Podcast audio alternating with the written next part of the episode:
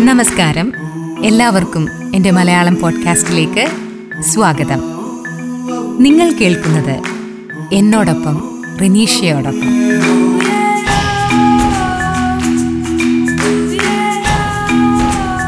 കഴിഞ്ഞ രണ്ട് മൂന്ന് ആഴ്ചകളായിട്ട് എനിക്ക് എപ്പിസോഡൊന്നും ഇറക്കാൻ സാധിച്ചിട്ടില്ല.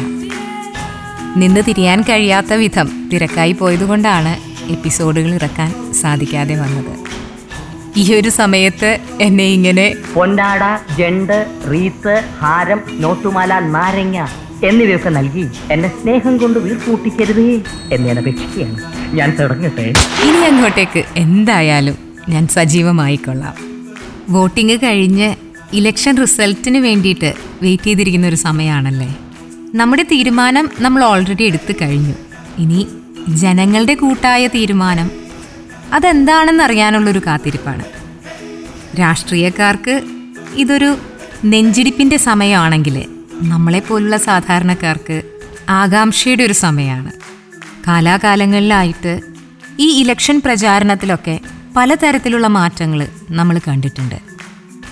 അങ്ങനെ നോക്കുമ്പോൾ ഇത്തവണത്തേത് മുൻ വർഷങ്ങളെക്കാളൊക്കെ ഒരുപാട് മാറ്റങ്ങൾ നിറഞ്ഞ ഒരു പ്രചാരണമായിരുന്നു.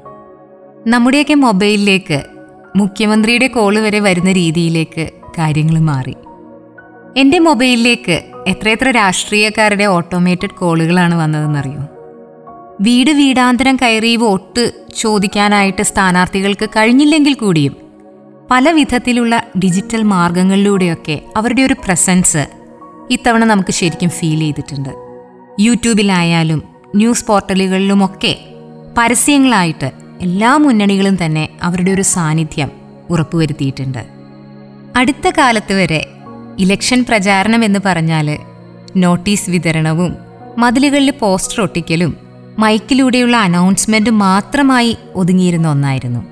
ഇത് ഞാൻ പറയുമ്പോൾ നിങ്ങളിൽ ചിലർക്കെങ്കിലും സിനിമകളിലെ ഇലക്ഷൻ പാട്ടുകളും സീനുകളും ഓർമ്മയിലേക്ക് വരുന്നുണ്ടാവും. കുരുവിപ്പെട്ടിക്ക് വേണ്ടി വോട്ട് ചോദിച്ചുകൊണ്ട് അടൂർ ഭാസി പാടി അഭിനയിച്ച സ്ഥാനാർത്ഥി സാറാമയിലെ ആ പാട്ട് ഓർമ്മയില്ലേ. പെട്ടി നമ്മുടെ പെട്ടി കടുവ പെട്ടി ചോട്ടില്ല. കുരുവി പെട്ടി നമ്മുടെ ഇന്നത്തെ പോലെ തന്നെ അന്നും വാഗ്ദാനങ്ങൾക്ക് യാതൊരു കുറവുമില്ല എന്ന് ഈ പാട്ട് കേട്ട നമുക്ക് മനസ്സിലാകും. പഞ്ചായത്തിൽ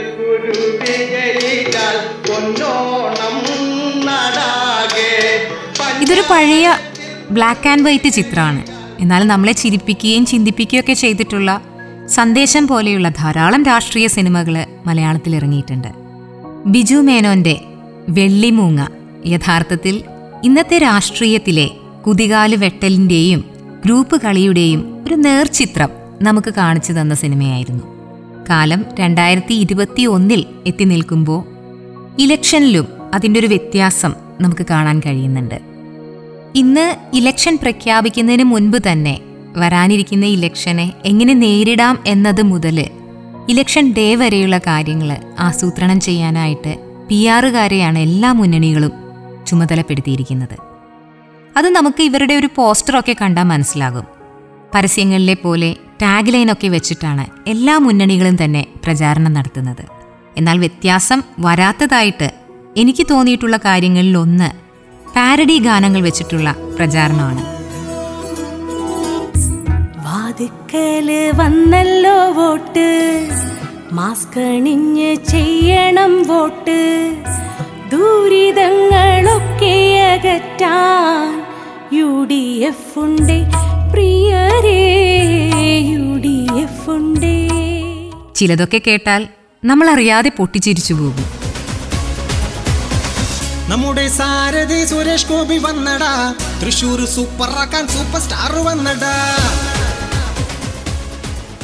ട്യൂണിനൊപ്പിച്ച് കഷ്ടപ്പെട്ടിങ്ങനെ വാക്കുകൾ നീട്ടിയും കുറുക്കിയും ഒക്കെ പാടുന്നത് കേൾക്കുമ്പോൾ നമിച്ചണ്ണ എന്ന് പറഞ്ഞു പോകും. ഭൂരിപക്ഷം നൽകി വിജയിപ്പിക്കണമേ എന്ന് ഈ നാട്ടിലെ പ്രബുദ്ധരാജ വോട്ടർമാരോട് ഇതുപോലെ തന്നെയാണ് അനൗൺസ്മെന്റിന്റെ കാര്യം. ഇത്തവണ കൊട്ടിക്കലാശത്തിന് തൊട്ടു മുൻപുള്ള ആ ഒരു ആവേശോജ്വലമായ പ്രകടനം ഞാൻ കണ്ടിരുന്നു. ഒരു ചേട്ടൻ ഒറ്റയ്ക്ക് ഒരു കയ്യിലിങ്ങനെ മൈക്കും മറു കയ്യിൽ വണ്ടിയുടെ സ്റ്റിയറിങ്ങുമായി ഇടതടവില്ലാതെ അനർഘ നിർഗളമായിട്ട് അനൗൺസ്മെന്റ് നടത്തി പോകുന്ന ആ ഒരു കാഴ്ച ഇലക്ഷന്റെ എല്ലാ ആവേശവും ഉൾക്കൊള്ളുന്ന ഒന്നായിരുന്നു. ശരിക്കും ഒന്ന് ചിന്തിച്ചു നോക്കിയാൽ ഇലക്ഷൻ എന്ന് പറയുന്നത് പാട്ടും സ്റ്റണ്ടും മാസ് ഡയലോഗും സ്ഥാനാർത്ഥികളുടെ തട്ടുപൊളിപ്പൻ അഭിനയ പ്രകടനവുമായിട്ടുള്ള ഒരു മാസ് സിനിമ തന്നെയാണ്. അഞ്ചു വർഷത്തേക്ക് ഹൗസ്ഫുള്ളായി ഓടാൻ പോകുന്ന ഒരു സിനിമ. ഇലക്ഷൻ കഴിഞ്ഞാൽ പിന്നെ പണ്ടൊക്കെ നമ്മൾ റേഡിയോയിൽ കേൾക്കുന്ന ഒരു പരസ്യമില്ലേ അനിസ്പ്രേയുടെ പരസ്യം. അതിൽ പറയുന്ന പോലെ പൊടി പോലുമില്ല കണ്ടുപിടിക്കാൻ എന്ന സ്ഥിതിയാണ്. അഞ്ചു കൊല്ലത്തേക്ക് ഇവരൊക്കെ എവിടെ പോയി എന്ന് നമ്മൾ ചിന്തിച്ചു പോകും. ഇന്ന് രാഷ്ട്രീയം എന്ന് പറയുന്നത് ഒരു വലിയ കരിയർ തന്നെയാണ്. അത്യാവശ്യം നന്നായി സമ്പാദിക്കാൻ സാധിക്കുന്ന തരത്തിലുള്ള ഒരു വലിയ കരിയർ. എന്നാൽ പഴയ കാലത്ത് ഇതൊരു ജനസേവനം മാത്രമായി കണ്ട് കുടുംബത്തിലേക്ക് ഒരു രൂപ പോലും ചേർത്ത് വെക്കാത്ത എത്രയോ കറകളഞ്ഞ രാഷ്ട്രീയക്കാർ ഉണ്ടായിരുന്നൊരു നാടാണിത്. നിങ്ങളെല്ലാവരും ശ്രദ്ധിച്ചിട്ടുണ്ടാകും. ഇന്ന് ഈ പത്രികാ സമർപ്പണ സമയത്ത് സ്ഥാനാർത്ഥികൾ അവരുടെ ആസ്തി വെളിപ്പെടുത്തുന്നത്. അത് കാണുമ്പോൾ നമ്മൾ സാധാരണക്കാർ ചിന്തിച്ചു പോകാറുണ്ട്. ഈ ജനസേവനം മാത്രമായി നടക്കുന്ന ഇവർക്ക് കോടികളുടെ സമ്പാദ്യം എങ്ങനെയുണ്ടായി എന്ന്. പണ്ട് ബ്ലാക്ക് ആൻഡ് വൈറ്റിൽ ഫോട്ടോസ്റ്റാറ്റ് എടുത്ത് നമുക്ക് നൽകിയിരുന്ന ഈ വോട്ടേഴ്സ് സ്ലിപ്പ് വരെ ഇന്ന് കട്ടി കൂടിയ പേപ്പറിൽ മൾട്ടി കളർ പ്രിന്റിംഗ് ആയിട്ടാണ് നമുക്ക് കിട്ടുന്നത്. അത്രത്തോളം വരുമാനം ഓരോ രാഷ്ട്രീയ പാർട്ടികൾക്കും ഉണ്ടെന്ന് തന്നെയാണല്ലോ അപ്പോൾ നമ്മൾ വിചാരിക്കേണ്ടത്. ഈ വോട്ടേഴ്സ് സ്ലിപ്പിനോടൊപ്പം കിട്ടുന്ന പ്രകടന പത്രിക ഇത്തവണ എനിക്ക് മൂന്ന് പ്രധാന മുന്നണികളുടെയും കിട്ടിയിരുന്നു. അപ്പോൾ ഞാനതിങ്ങനെ വായിച്ചു നോക്കിയിട്ടുണ്ടായിരുന്നു. സൗജന്യങ്ങളും കാശുമൊക്കെയായി ഒരുപാട് ഓഫറുകളാണ് ഈ മൂന്ന് മുന്നണികളും മുന്നോട്ട് വയ്ക്കുന്നത്. ഈ സൗജന്യങ്ങളുടെ പട്ടിക വായിച്ചു നോക്കി ഞങ്ങൾക്ക് തന്നെ വോട്ട് ചെയ്യണമെന്നാണ് ഓരോ പാർട്ടിക്കും പറയാനുള്ളതും. ഇത് വായിച്ചപ്പോൾ എനിക്ക് ഓർമ്മ വന്നത് എന്റെ ചെന്നൈ കാലത്തെ ഇലക്ഷനാണ്.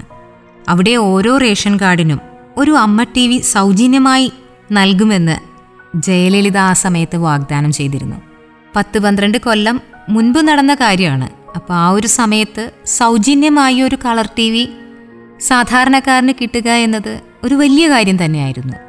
അന്ന് നമ്മൾ മലയാളികൾ തമിഴരെ കളിയാക്കിയിരുന്നു. സൗജന്യം കണ്ടിട്ടാണ് ഇവരെല്ലാം വോട്ട് ചെയ്യുന്നതെന്ന് പറഞ്ഞ്. ഇപ്പോൾ നമ്മുടെ അവസ്ഥയും ഏതാണ്ട് ഇതുപോലെയൊക്കെ തന്നെ ആയി. അതുപോലെ സിനിമാ താരങ്ങളാണ് അവിടുത്തെ രാഷ്ട്രീയത്തിൽ നിറഞ്ഞു നിൽക്കുന്നതെന്ന് പറഞ്ഞും നമ്മൾ കളിയാക്കിയിട്ടുണ്ട്. ഇവിടെയും ഇപ്പോൾ സ്ഥിതി വ്യത്യാസമില്ല.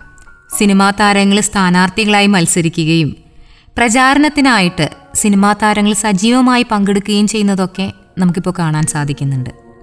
പൗരത്വ ബോധമുള്ള ഏതൊരാളും ഈ ജനാധിപത്യ വ്യവസ്ഥിതിയിലെ വോട്ട് ചെയ്യുക എന്ന കടമ നിർവഹിച്ചേ മതിയാകുമല്ലേ ഏത് പാർട്ടി ഭരണത്തിൽ വന്നാലും സാധാരണക്കാരൻ എന്നും സാധാരണക്കാരനായി തന്നെയാണ് നിൽക്കുക. അവന്റെ പ്രശ്നങ്ങൾ പൂർണമായും പരിഹരിക്കാനായി ഇവർക്ക് കഴിയാറില്ല.